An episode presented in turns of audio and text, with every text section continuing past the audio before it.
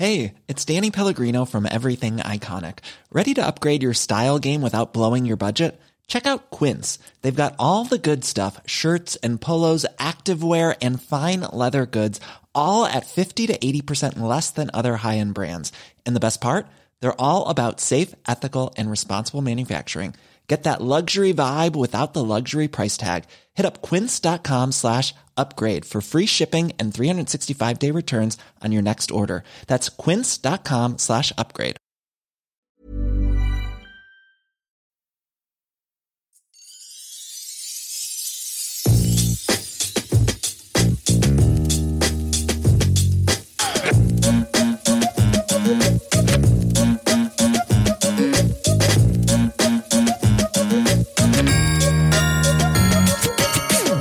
Tervetuloa Mimmit sijoittaa podin pikkujouluspessuun. Mun nimi on Pia-Maria Ja mä oon Hanna. ja täällä puhutaan rahasta ja vähän pikkujouluista inspiroivien vieraiden kanssa. Tip tap, tip tap. Hei, tervetuloa Mimmit sijoittaa pikkujouluspessun neljänteen jaksoon. Siis me ollaan jo yli puolivälin. Joo, kohta joulu. Damn. Hei, vitsi on ollut mahtavaa kuulla eri sijoittajien tarinoita ja tutustua kaikkiin eri sijoitusmuotoihin tämän meidän spessutuottarin aikana.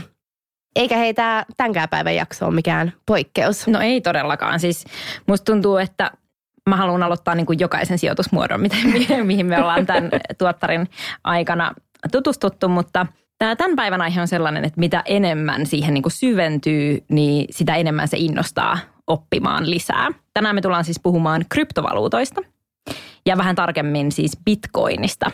Ja jos siellä nyt on joku mimmi kuulolla, joka kelaa, että hei, että nämä kryptovaluutat tai joku lohkoketjuteknologia on niin kuin liian monimutkainen homma, niin please, älä laita nyt tätä jaksoa pauselle, vaan jatka kuuntelua. Joo, meillä on tänään nimittäin studiossa kaksi ihan superupeata mimmiä, jotka osaa selittää nämä asiat niin selkeästi, että mekin ymmärretään. Se on tosi selkeästi selitetty se.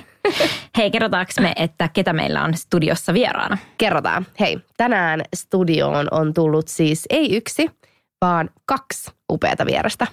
Täällä studiossa tänään Katja Toropainen. Sä oot aikaisemmin kuratoinut Slashin ohjelmaa ja sitten perustanut Inclusive-hankkeen, joka edistää monimuotoisuutta ja inklusiivisuutta työelämässä.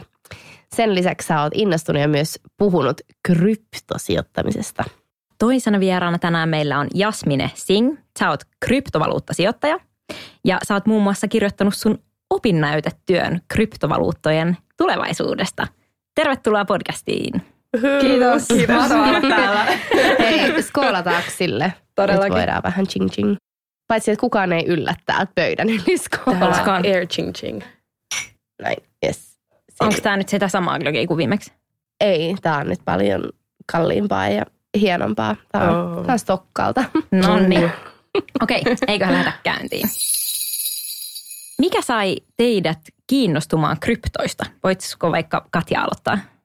No joo, äh, mun oli vähän pakko oppia siitä silloin, kun mä olin Slashilla tekemässä ohjelmaa. Ja mä muistan, kun mä ensimmäistä kertaa juttelin joidenkin tota, ihmisten kanssa täällä Suomessa, jotka oli tosi innoissaan siitä. Ja mä olin tosi skeptinen ja mä olin vähän silleen, että no mikä tässä on tämä pointti. Ja se ei oikein selvinnyt kunnolla pitkään aikaan. Mutta sitten Slash-vuosien aikana tota, mä reissasin muun muassa San Franciscossa työmatkalla ja sitten päädyin siellä semmoiseen todella hyvään tapahtumaan, jossa oli paljon muun muassa naisia, jotka työskenteli alalla. Ja jostain syystä ne sit todella selkeästi selittää niitä asioita auki ja puhu myös ehkä enemmän tästä yhteiskunnallisessa kontekstissa. Vähän silleen, niin kuin, että no mikä tässä on se järki, ei vaan siitä, että, että no jee rahaa ja, ja sijoitetaan ja tämä on siisti juttu, vaan osas avata sitä, että missä, mistä siitä on kyse. Ja sitten mulla syttyi jonkinlainen lamppu päässä. Okei, toivottavasti me päästään tänään kuulemaan myös siitä yhteiskunnallisesta puolesta enemmän jakson aikana. Mites Jasmine, miten sä innostuit kryptoista? Öö, no mä oon aina ollut kiinnostunut sijoittamisesta nuoresta asti ja sitten kun mä täytin 18, niin mä pyysin tota Nokian osakkeita synttärilahjaksi ja mä sain niitä ja niin kuin me varmaan tiedetään, niin tota, tällä hetkellä sillä ei mene hyvin ja tota, sitten se perinteinen sijoittaminen ei enää kiinnostanut mua, vaan niin tämmöinen vaihtoehtoinen sijoittaminen. Ja sitten mä kuulin mun kavereilta, että ne oli sijoittanut kryptoihin ja ne oli koko ajan silleen, että mä sain niin paljon gainseja ja kaikkea. Ja sitten mä olin silleen, no selitä mulle vähän lisää ja sitten siitä se lähti ja nykyään mä niinku ymmärrän, että niinku kryptovaluutat, bitcoin on paljon enemmän kuin fast cash. Että niinku ei ole enää vaan sen niinku high risk, high rewardin perässä, vaan sen perässä, että mitä tästä voi oikeasti pitkällä tähtäimellä tulla. Mm. Okei, okay, wow. Mutta voidaanko me tulla nyt vähän taaksepäin ja mä aion kysyä teitä, että mitä, mitä nämä kryptovaluutat niin kuin oikeasti on? Ähm, eli kryptovaluutat on yksinkertaisesti digitaalista käteistä. Jos verrataan sitä meidän perinteisiin valuuttoihin, niin kuin euroon, puntaan, jeniin, niin näitä kutsutaan fiat-valuutoiksi. Ja näiden arvon määrittää keskuspankit mm-hmm. ähm, ja sitten ne, niin kuin niitä me käytetään jokapäiväisessä käytössä. Mm.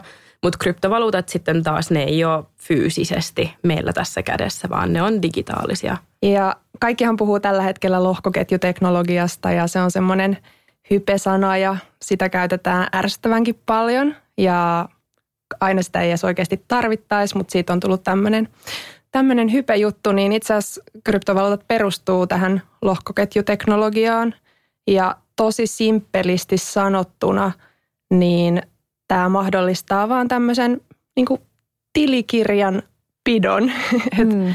et se on tosi sim, simppeli, simppeli periaatteessa, mutta, mutta jotenkin näitä on kauhean haastava silti niin kuin usein pukea sanoiksi ja, ja ymmärtää, että mistä, mistä on kyse.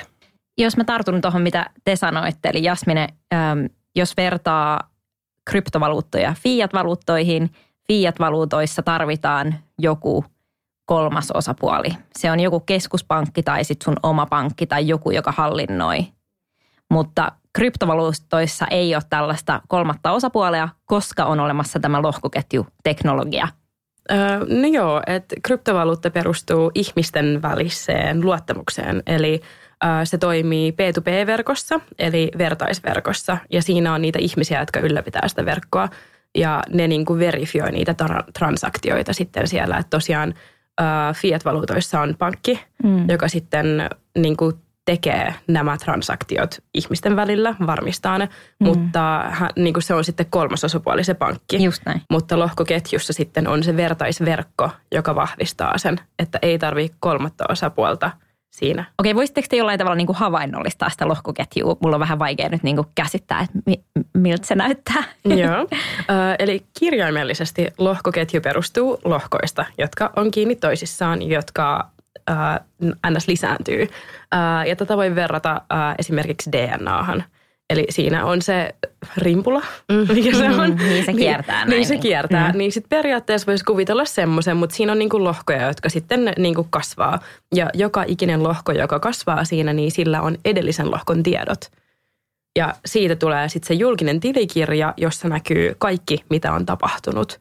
Ja tällä tavalla sitten ei pysty ns. kaksoiskuluttamaan rahaa myöskään, koska se edellinen transaktio on jo verifioitu ja sitä ei voi enää uudelleen verifioida. Niin, eli kun me käytetään euroja tai, tai muita valuuttoja, niin meidän pitää oikeasti myös luottaa siihen pankkijärjestelmään tai siihen pankkiin ja niihin, mm. niihin keskuspankkeihin ja muihin. Meidän pitää luottaa siihen, että ne, ne toimii. No miten sitten näitä näit fiat-rahoja, niitä säilytetään siellä pankissa? Missä näitä kryptovaluuttoja, missä niitä niinku säilytetään? Öö, no kryptovaluuttoja säilytetään lompakossa – Eli ihan sama juttu kuin mitä meillä on luottokortti, laitetaan se lompakkoon, niin myöskin kryptovaluutoissa on lompakko, mutta se on tämmöinen öö, vähän erilainen lompakko. Se voi olla digitaalinen lompakko, joka on netissä, tai sitten se voi olla fyysinen lompakko, joka voi olla vaikka USB-tikussa. Ja samalla tavalla, kun käytetään pankkikorttia tai luottokorttia ja meillä on PIN-koodi, niin tässä lompakossa on myös PIN-koodi, jota kutsutaan avaimeksi. Mm. Mm. Okei, okay, eli lompakko ja avain. Kyllä. Joo. Ja mun mielestä se vielä niin kuin illustroi hienosti sen, että miksi nämä kryptovaluutat on nimenomaan käteistä. Että kun sä sanoit ton, niin se sai mut ehkä ensimmäisen kerran oikeasti hiffaamaan, että aa, mikä tämä pointti on. Eli kun sulla on käteistä, niin sä nimenomaan säilytä sitä lompakossa, etkä tilillä. Mm. Jos mä annan Hanna sulle käteistä, niin mä annan sen sulle suoraan, Jep. eikä, enkä mä käytä mitään kolmatta osapuolta esimerkiksi mm. pankkiin siinä transaktiossa. Maailman ensimmäinen käytetyin ja tunnetuin kryptovaluutta on bitcoin. Mä uskon, että kryptovaluutta ja bitcoin on varmasti monelle niin kuin synonyymit. Se vähän tarkoittaa samaa asiaa. Niin jos me tänään voitaisiin keskittyä siihen bitcoiniin, niin tiedättekö te, että miten bitcoin sai alkunsa? Joo, se on aika jännittävä se ajankohta, koska tota, bitcoin sai alkunsa just 2008 vähän finanssikriisin alkamisen jälkeen ja kukaan ei itse asiassa tiedä vieläkään, kuka henkilö tai ryhmä loi ja julkaisi bitcoinin. Mm. Et sen takana on tämmöinen pseudonyymi nimi kuin Satoshi Nakamoto. Ja he vaan julkaisivat tällaisen tota, white paperin. Joka on vähän niin kuin avaintietoesite mm. Mm, niin. bitcoinista ja sitten se selitti vähän auki sitä, että mitä se on. Ja sitten äh, oli olemassa semmoinen äh, nettipalsta, jossa sitten käytiin tätä läpi ja sitten nähtiin todella paljon mahdollisuuksia tällä ja siitä se niin kuin lähti sitten menemään. Mikä se oli siinä, mitä tapahtui? Eli tämä Satoshi Nakamoto, hän, he, ne julkaisi sen asiakirjan ja sitten siinä luki, että oliko se vähän niin kuin manifesti silleen, että näin tämä bitcoin on ja nyt kaikki alkaa käyttää sitä? Mm. Se niin kuin selittää auki, miten teknisesti bitcoin toimii. Eli miten se lohkoketjuteknologia toimii. Joo, ja niin kuin tärkein juttu siinä white paperissa, siinä avaintietoesitteessä oli se, että siinä ratkaistiin just se kaksoiskulutuksen ongelma. Aivan. Okay. Joo, että se, se oli niin kuin se, se mind-blowing thing siinä white paperissa sitten, joka oikeasti niin kuin sai ihmiset innostua siitä. Ja tämä kaksoiskulutus on itse asiassa yllättävän kiinnostava asia. Mä jossain vaiheessa rupesin itse ajattelemaan sitä silleen, että kun tällä hetkellä me käytetään tietokoneessa eri ohjelmistoja ja lähetetään sähköposteja tai ladataan uusia, uusia sovelluksia, niin ne on kaikki kopioita. Mm. Mutta tämä kaksoiskulutuksen ongelman ratkaiseminen ratkaisi sen, että käytännössä tälleen verkossa pystytäänkin itse asiassa sen sijaan, että se on vain kopio, niin vähän niin kuin siirtämään Just. arvoa. Joo. Eli siinä on periaatteessa niin kuin se DNA. Ja sitten kun Bitcoin toimii siinä vertaisverkossa, niin kun sä teet sen transaktion, niin se transaktio leviää kaikille niille lohkoille. Eli se leviää kaikkialle sinne DNAhan ja sitä on niin kuin koko siinä vertaisverkossa. Niin sit sä et pysty enää vaan tekemään sitä yhtä transaktiota uudelleen, koska se on jo tehty ja vahvistettu sen vertaisverkon toimesta. Just näin, eli jos vertaa niihin sähköposteihin, mä lähetän Hannalle sähköpostiin niin kyllähän se sähköposti niin kuin pysyy edelleen mulla. Eikö vaan, että jos se olisi niin kuin raha, niin sittenhän mä voisin lähettää sen saman sähköpostin myös Jasminelle ja Katjalle. Mm. Mm. Ja sitten se olisi se sama raha koko ajan. Joo. Mun nyt se on niin, että jos sä lähetät mulle sen sähköpostin, niin se siirtyy, jos mietitään, että se on sitä Joo, bit- tai bitcoinin. bitcoinin. Joo. Puhutaan nyt bitcoinista sähköpostina. niin sä lähetät sen mulle, niin sitten se lähtee sulta pois Juh. ja siirtyy kokonaan mulle vaan. Joo. Ja, ja näin. kaikilla on tästä tieto, että se on niin kuin nyt sulla. Just. Ja. Koska kyllähän vaikka maksaminen netissä on vielä tosi, tosi jotenkin kökköä, että aina pitää olla lisäämässä luottokorttitietoja. Tietoja. Mm-hmm. Että oikeastaan jo kauan ennen kuin ö, Bitcoin syntyi tai tuli olemassa niin kuin olemaan, niin, niin ihmiset on uskonut, että meillä olisi, ö, olisi tämmöinen – internetnatiiviraha, että olisi helppo netissä vaikka maksaa, mutta itse asiassa siinä, menikin, siinä on mennyt yllättävän kauan, että se on yllättävän vaikea ollut kehittää. Kyllä, ja ei voi varmasti vieläkään sanoa, että kryptovaluutat on sille valtavirtaistunut, että niitä voisi ihan suoraan käyttää maksumenetelmänä. Mm. Että sekin on vasta niin kuin meidän, meillä edessä. Okei, no sitten kun tämä Satoshi Nakamoto oli julkaissut tämän white paperin. Miksi sä kutsuit sitä? Avaintietoesite. Avaintietoesitteen. Kyllä. Niin mitä sitten sen jälkeen tapahtui? Öö, no sitten öö, tämmöinen pieni porukka alkoi käyttää sitä. Se ja. levisi öö, semmoisilla keskustelupalstoilla internetin uumenissa. Ja sitä niin kuin sanottiin digitaaliseksi rahaksi, jota voi siirtää ihmiseltä toiselle ilman välikäsiä. Ja tämä oli niin kuin ensimmäinen anonyymi digitaalinen valuutta. Ja sen takia sitten myöskin sitä käytettiin alussa huumeiden ostamiseen, aseiden ostamiseen, paljon niin kuin laittomuuksien tekemiseen, mm. koska se oli just anonyymi digitaalinen valuutta. mutta siitä se niin kuin lähti sitten leviämään. Ja nyt, se on, nyt tosi moni ihminen tietää siitä ja siitä puhutaan koko ajan hyvin hyvällä tavalla ja huonolla tavalla. Niin ja se on itse asiassa mielenkiintoista myös niin teknologia-alan historiassa, että silloin kun internetteki on kehitetty, niin, niin moni näitä teknologioita, joita on kehitetty, niin on alkukädessä just käytetty, käytetty väärin ja toki vieläkin, vieläkin käytetään. Mm. Tämä ei ole ainoa tapaus, vaan tämmöinen tosi yleinen trendi. Mm, sitten sitten viime, viime vuosina myös, kun bitcoinin hinta on noussut ja on tullut muitakin kryptovaluuttoja, niin tämä on myös ollut aika tota, kauheaa seurattavaa välillä, että on alkanut tulee paljon ihan niin kuin rahan perässä ihmisiä, jotka on luonut kaiken maailman, kaiken maailman kryptovaluuttoja ja skämmejä, semmoisia huijaus, huijaus, huijausjuttuja ja muuta, sitten on tota, välillä myös tämmöinen sekoilu, niin kyllä aika paljon semmoista huuhaata lietsoa tähän, niin. tähän ympärille, että sekin on aika ahdistavaa. Niin, että ne kanssa tulee ja koska, no mä ymmärrän kyllä, niin kuin, tai miksi mä oon nyt silleen innostunut näistä kryptoista on se, että se niin kuin ideologia siinä takana, että me saadaan ne välikädet pois ja me voidaan itse omistaa ne meidän transaktiot ja mm. meidän ei tarvii luottaa niihin pankkeihin ja samalla me sitten pystytään niin kuin omistaa se meidän oma niin kuin data ja mihin me laitetaan rahaa ja näin. Se on niin kuin hieno juttu. Se on niin kuin ideologian kannalta tosi, tosi kaunista, mutta sitten toisaalta mä oon myös silleen kyyninen, että kun mä mietin itse sellaista tilannetta, että – milloin ihmiset haluaa käyttää niin kuin käteistä, että ne ei halua, että niiden pankki tietää, minne raha liikkuu, niin sitten mä mietin just tällaisia tilanteita, että okei, että sä voit maksaa jollekin remppamiehelle vaikka pimeänä palkan tai just ostaa jotain huumeita.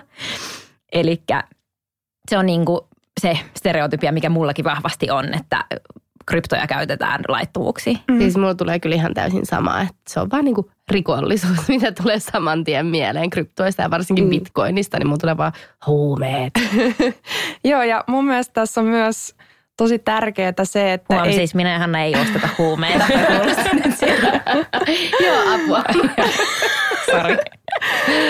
Ja mun mielestä tässä on myös tärkeää ymmärtää se, että ei tarvi olla joko täysin, täysin Bitcoin-fani tai, tai siinä kryptoissa mukana tai sitten täysin sitä vastaan. Et mä oon itse aika kriittinen ollut koko ajan ja kun mä oon myös mun gradua varten niin haastatellut aiheen asiantuntijoita, niin mä aina kysyn myös, että mikä on se kauhuskenaario, että mitä jos joku asia menee pieleen, niin mm. niin mihin tämä voi johtaa.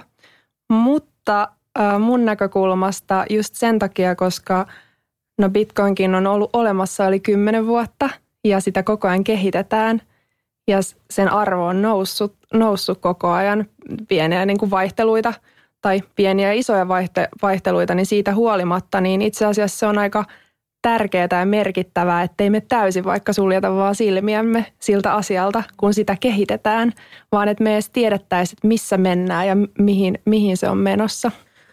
Ja yksi tärkeä juttu, mikä tässä on hyvä muistaa, on, että se itse teko, se laittomuus, joko huumeiden osto tai aseiden osto, niin se on ollut laitonta, mutta ei se bitcoinin käyttö. Ja näin myös käteistä fiat-rahaa käytetään laittomuuksien ostamiseen ja käyttämiseen. No hei, siirrytäänkö sitten niihin positiivisiin puoliin? Eli mitä hyvää tai tärkeää näissä kryptovaluutoissa on? Tai että miksi niitä kannattaa ymmärtää ja miksi niitä kannattaa seurata? Öö, no mun mielestä tässä on se hyvä juttu, että mun mielestä kryptovaluutat, bitcoin on luonnollinen steppi mm. meille seuraavaksi. Että niin kuin ollaan nähty, niin me ollaan siirretty muinaisista ajoista oravan nahoista nytten käteiseen. Mm. Öö, sitten meille tuli nämä muovikortit, eli pankkikortit ja luottokortit, ja seuraavaksi sitten on kryptovaluutat, bitcoin. Niin se on mun mielestä ihan luonnollista. Ja sitten se on vähän myös silleen, että sä otat kans sitä, niin kuin, sä otat sen välikäden siitä välistä pois, niin sitten se voima siitä, että sä hallitset sun omaa rahaa, on oikeasti todellisesti sulla. Niin se, se on niin kuin mun mielestä yksi todella hyvä syy, minkä takia niin kuin kryptot on tulevaisuus. Tuleeko tässä nyt esiin se yhteiskunnallinen kulma, mistä me aikaisemmin puhuttiin?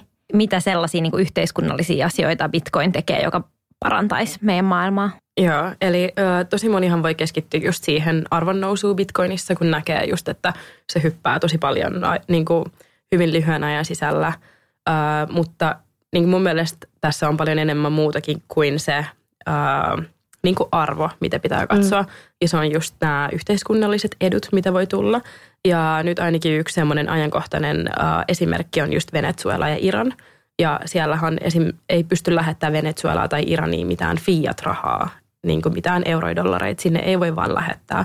Niin uh, näihin maihin on sitten lähetetty bitcoinia.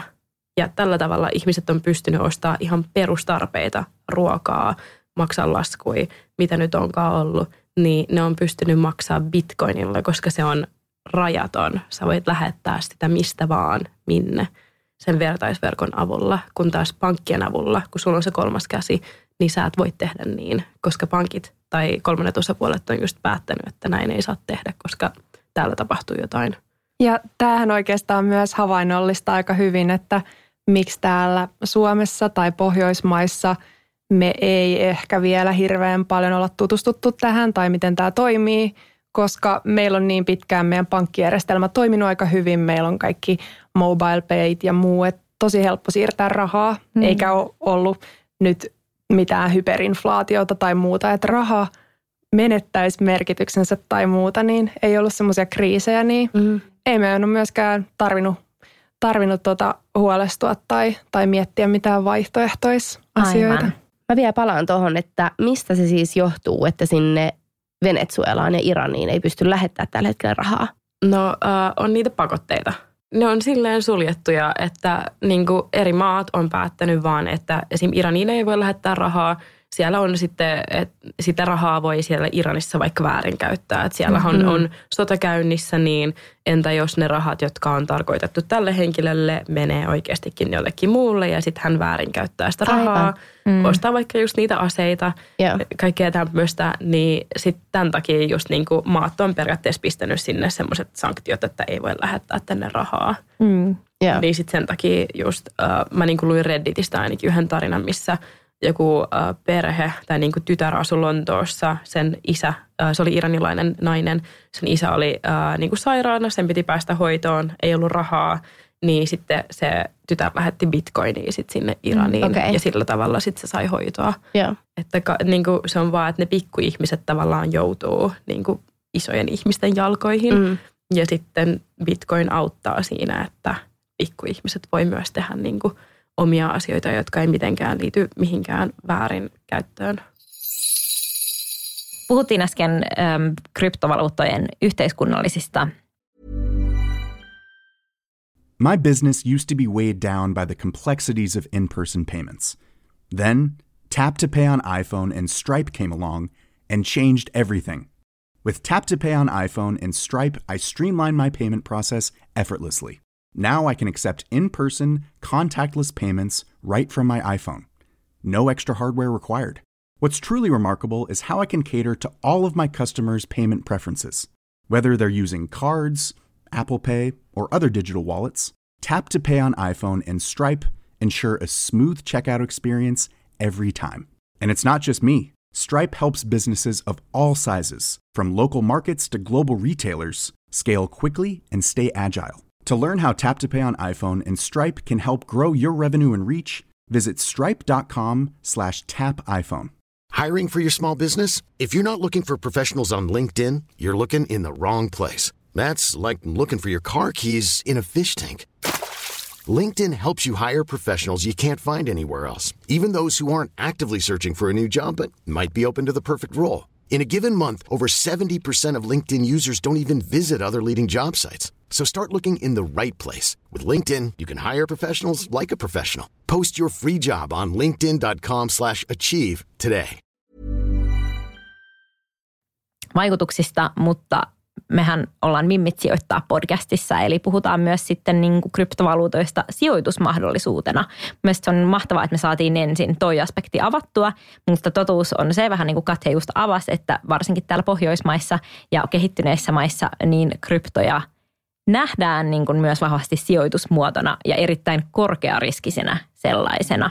Me ollaan aikaisemmin Mimit sijoittaa podcastissa puhuttu siitä, että riskiä mitataan volatiliteetilla, eli sillä, että kuinka rankasti se käyrä siellä pörssissä heiluu ylös alas. Ja jos me katsotaan bitcoinia, niin sehän on kyllä heilunut. Eli korkea riskinen sijoitusmuoto on siis kyseessä, mutta se voi olla sitten myös taas kiinnostava, koska tuottoja voi myös olla luvassa. Niin puhutaan vähän teidän kryptosalkuista. Oletteko te sijoittanut kryptoihin ja onko teillä niin joku sellainen sijoitusstrategia, mitä te seuraatte, jos te olette sijoittanut näihin kryptoihin? Öö, joo, ehdottomasti. Öö, eli silloin kun just kiinnostuin näistä, niin mä sijoitin vähän kaikkeen.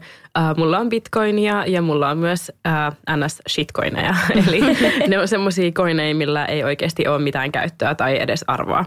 Öö, eli kaikkea löytyy, öö, mutta pääpaino on bitcoinissa.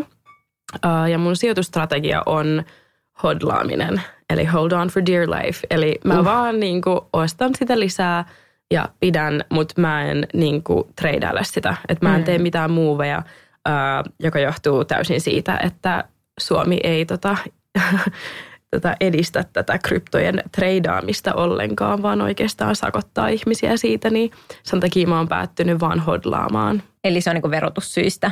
Joo.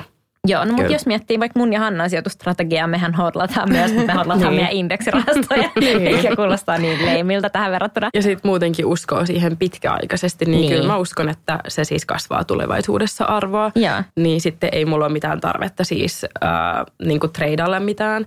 Ja sitten kun se tulevaisuudessa toivottavasti kasvaa ylöspäin, niin sitten mä voin olla iloinen mun tuotoista. Nimenomaan. Entäs Katja? No, mulla on vähän bitcoinia ja sitten hyvin vähän muutamaa muuta, mutta mä en ole lähtenyt tähän tota, shitcoin-maniaan mukaan, että mä suhtaudun tosi kriittisesti ylipäätään kaikkiin muihin koineihin kuin, kuin tota, siis bitcoiniin myös, mutta, mutta mä en laittaisi tota mun rahoja sellaisiin koineihin, mitä mä en ole tutustunut tai, tai ymmärrä, että miksi mm. ne on olemassa – tai miten ne toimii, joten tällä hetkellä mä lähinnä seuraan, mitä, mitä Bitcoinissa tapahtuu ja muuten sitten on niin paljon kanssa kaikkea semmoista, semmoista pöhinää ja semmoista vähän mikä tuntuu turhaltakin, niin sitten mä en jaksa sitä oikein seurata itse. Ja just vähän laittanut ää, sinne rahaa ja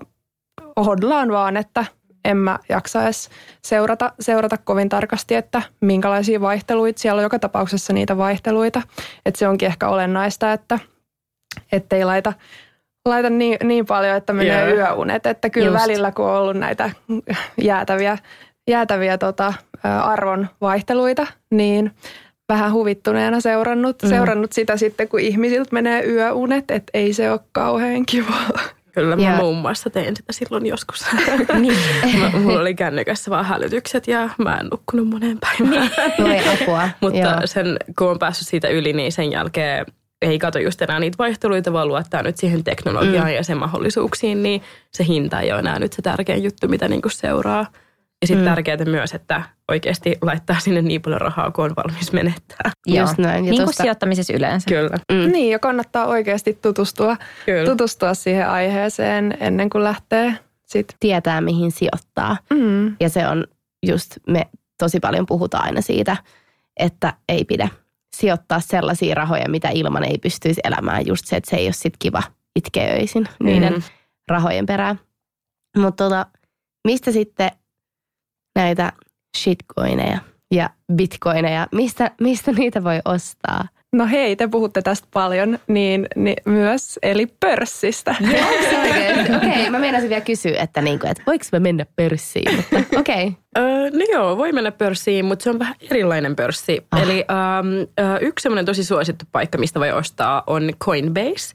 Äh, se on semmoinen todella suuri kryptopörssi. Sieltä saa bitcoinia, ethereumia ja paljon paljon muuta. Sinne on lisätty tosi paljon eri äh, vir- äh, kryptovaluuttoja nytten viimeisen kahden vuoden aikana. Äh, niin se on hyvin yksinkertaista. Sulla on vaikka sun suomalainen pankkitili täällä. Sä siirrät äh, täältä rahaa Coinbaseen. Yeah. Sitten sulla näkyy siellä se fiat-valuutta. Äh, paljon sä nyt laitetkaan vaikka tuhat euroa tai sata euroa. Ja sitten sä muutat sen fiat-valuutan sitten kryptovaluutaksi mitä sä nyt päätätkään ostaa. Että sä voit ostaa sitten sillä bitcoinia, ethereumia ja litecoinia vaikka. Eli onko, toimiiko se niin, että kun sulla on siellä Coinbaseissa niin tili, niin mm-hmm. onko se se sitten se sun lompakko. Öö, joo, eli öö, Coinbase on semmoinen, se, se on niinku sentraloitu pörssi. Mm. Ja öö, ne pitää, ne niinku Eli pitää. keskitetty. Joo, se on, se on, sorry, se on keskitetty pörssi. Öö, niin ne pitää ne sun öö, kryptovaluutat turvassa siellä. Niillä on sitten semmoinen erillinen lompakko, missä ne säilyttää niitä. Eli jos voidaanko me kääntää tämä niinku mun ja Hannan kielelle, Mm. niin Joo, mulla meni tää ohi.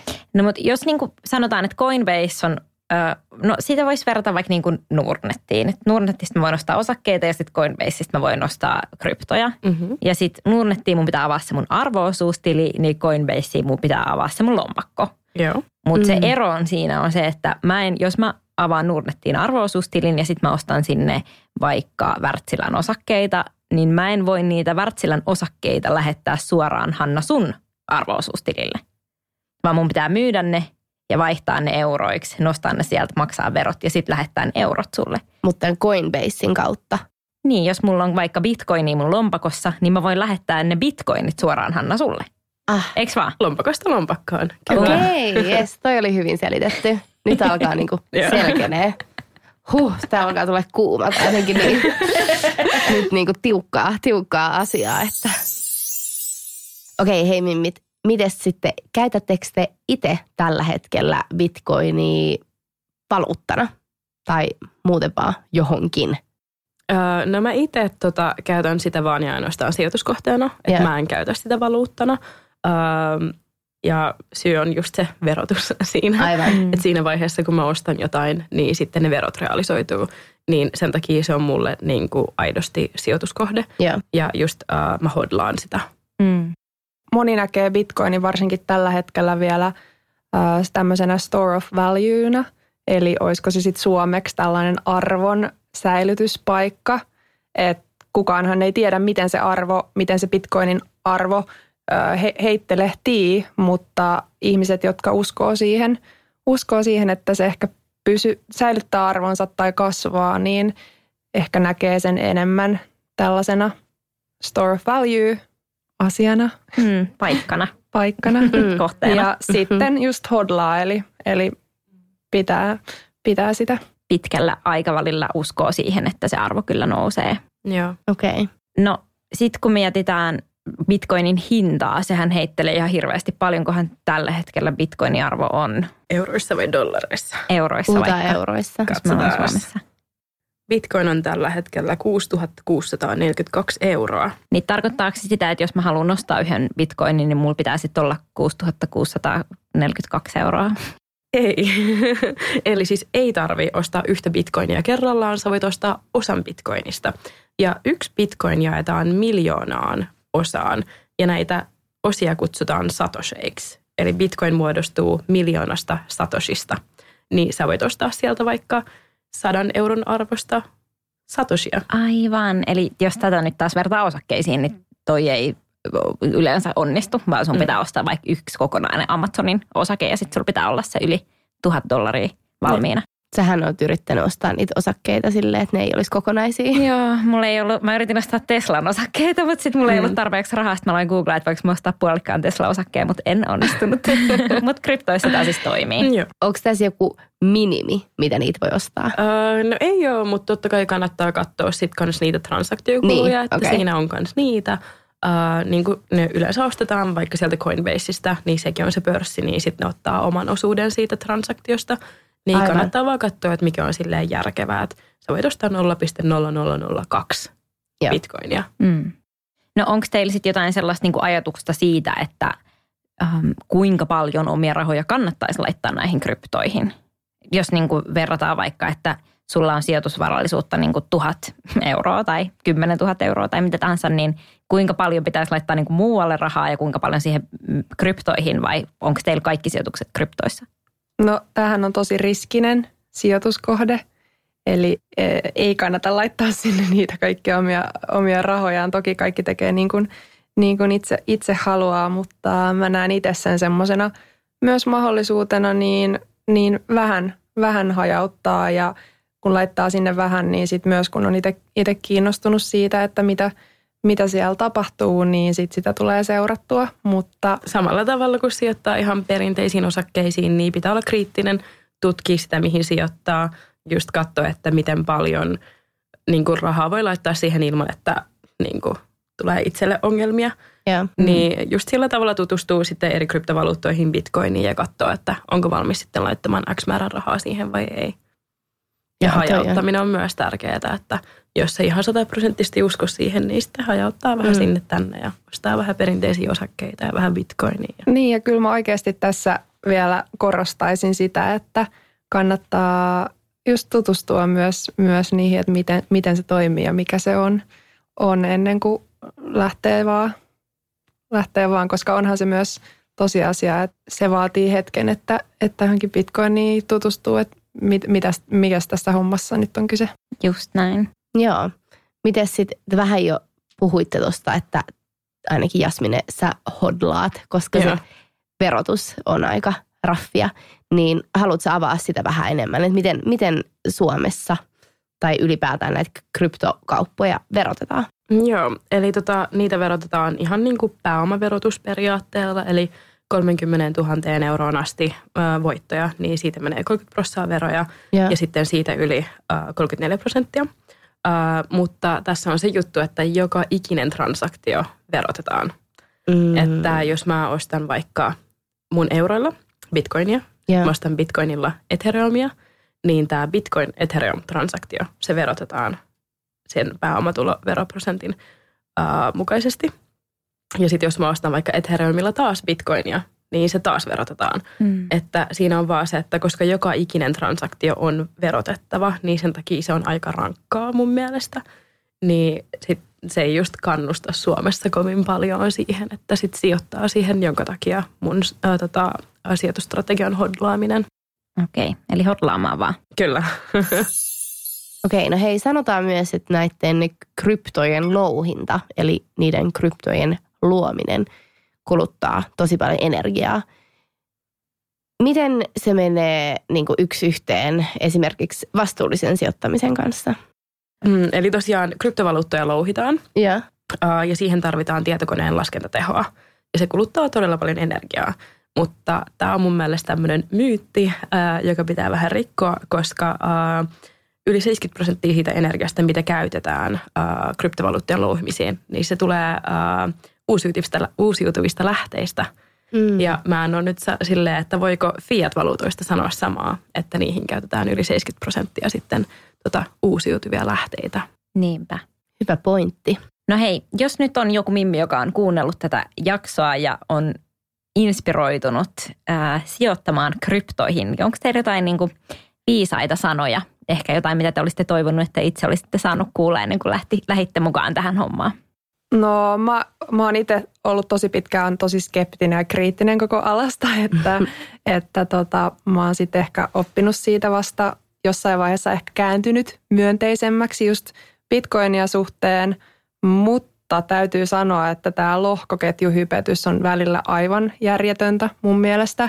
Siis on niin paljon semmoista turhaa hypetystä siitä, kuinka lohkoketju toimii siellä ja täällä ja tuolla.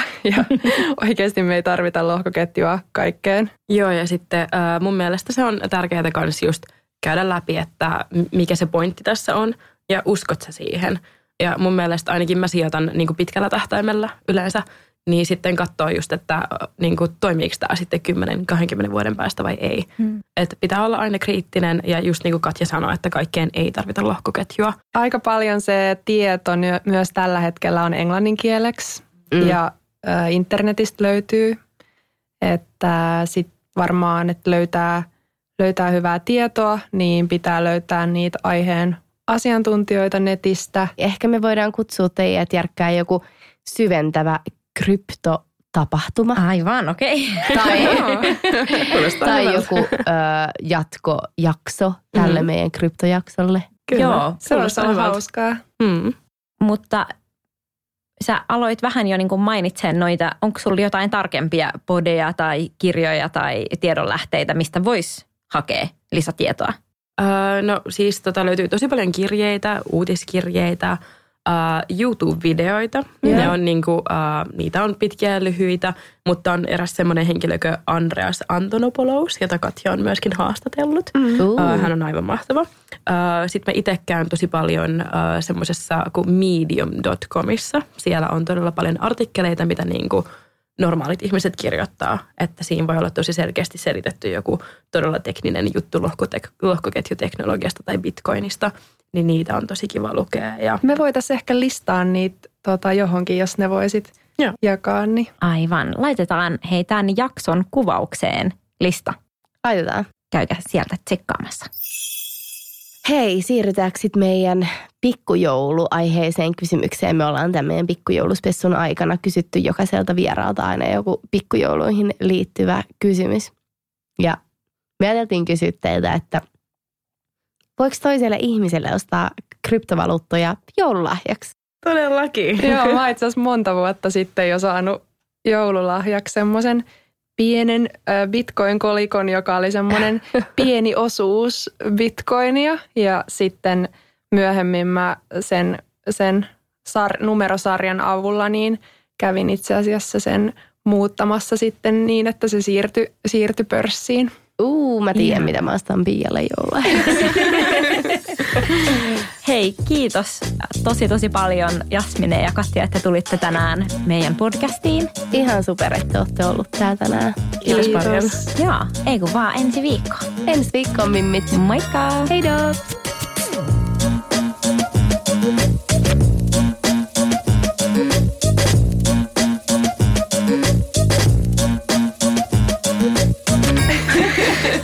Tuntuu, että mun korvat on ihan punainen.